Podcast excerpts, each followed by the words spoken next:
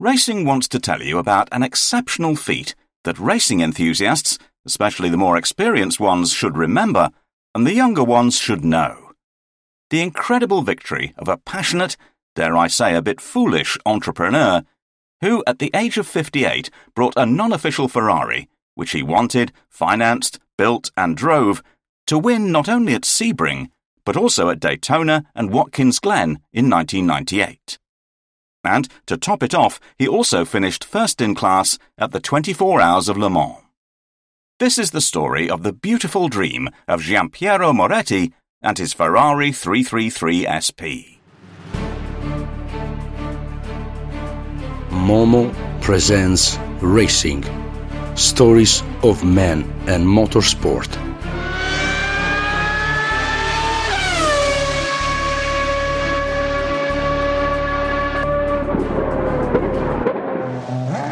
In the early 1990s, the world of closed-wheel car racing was in a serious crisis. The actions of Ecclestone's Fokker led the FIA to introduce a series of technical regulations with a specific goal: to empty the World Sports Car Championship of content, and consequently interest, leading it to a state of suffocation due to lack of participants.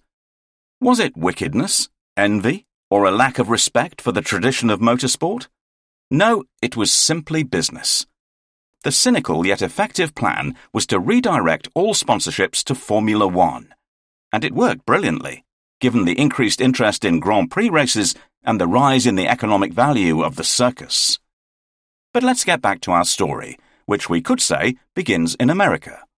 Yes, because the IMSA series, held in the United States, introduced regulations for a new category with sports prototypes powered by engines derived from production cars.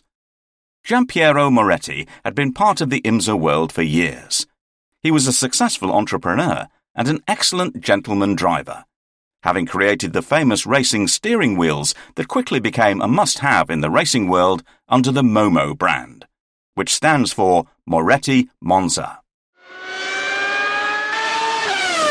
Momo Performance Racing, when the motorsport meets the history. Moretti realized that this was an opportunity not to be missed. Together with Gianluigi Buitoni, the Ferrari importer in the USA, he involved Piero Lardi Ferrari, the director of Ferrari engineering, in the project.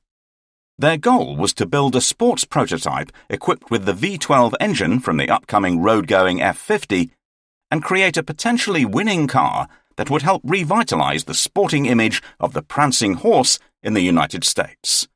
The aluminium honeycomb chassis was designed and built by Dallara, and the bodywork was done by Michelotto in Padova, which also handled the final assembly. Michelotto continued to develop the prototype when Ferrari entrusted them with the project. The 4-litre V12 engine, which gave their car its name, 333 SP, indicating the unit displacement, revved over 12,000 RPM. Despite its much smaller displacement compared to the less sophisticated 6-litre V8 engines with pushrods used by Ford, Chevrolet and Oldsmobile, it proved to be competitive. Interestingly, during the seasons, IMSA introduced increasingly penalizing rules against Ferrari in order to protect American manufacturers. Initially, a maximum rotational speed of 11,000 RPM was imposed. Then, the 5-valve per cylinder distribution was penalized, favoring the pushrod type. And finally, the flange size on the Ferrari engine's intake ducts was reduced. It was definitely an unsportsmanlike move, to say the least. The Ferrari 333 SP made its debut in the 1994 World Sports Car Championship at Road Atlanta, with 4 cars divided among 3 teams. One of them was the Momo Corse car with Moretti and Eliseo Salazar behind the wheel. The red car immediately stood out, winning races, but lost the championship due to the delayed start of the season. In the following seasons, the Ferrari 333 SP became the car to beat. It even competed at Le Mans, but as we will see later, the concept was not optimal for an endurance race. The sports prototype was designed for short races, like those in America. An additional step was necessary to win in the major endurance events worldwide. It turns out to be an epic season for the Ferrari 333 SP and its creator, who achieved the greatest satisfaction at the age of 58 after racing in America for over 30 years. At Daytona, behind the wheel of the Momo Corse car, Moretti, Luyendyk, Baldi and Taze started with the second-best time, and after a series of twists and turns found themselves leading the race. The triumph was yet to be written and savoured. Taze, confident of the result, entered the pits, leaving the final stint to Moretti, who crossed the finish line as the winner, fulfilling his childhood dream. With all the money I spent at Daytona, I could have easily bought 1,000 Rolexes, but I wanted to win this race. That was his comment when he saw his American dream come true. But the season wasn't over yet. Encouraged by that success, Moretti went on to win the 12 Hours of Sebring a couple of weeks later, giving the 333 SP its two most important victories.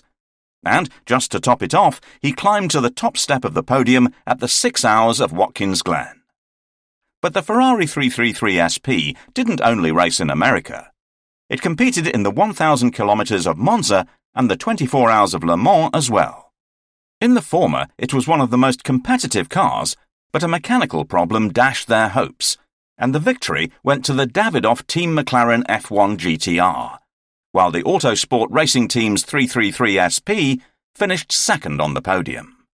At the Sarthe Marathon, the cars to beat were the monstrous GT1 Porsches and Toyotas, while the lightweight and agile WSC Sports Prototypes couldn't keep up on the straights. In Le Mans, there were four Ferrari 333 SP cars, with the best finishing 8th overall, and first in the LMP1 category.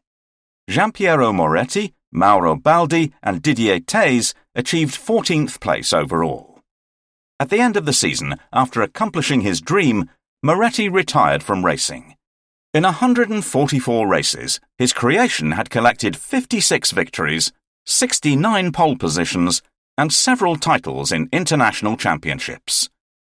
As you know, we at racing love the sound, we can't call it noise, of racing engines. So this time, of course, I conclude my story by letting you listen to the Ferrari 333 SP's V12 engine.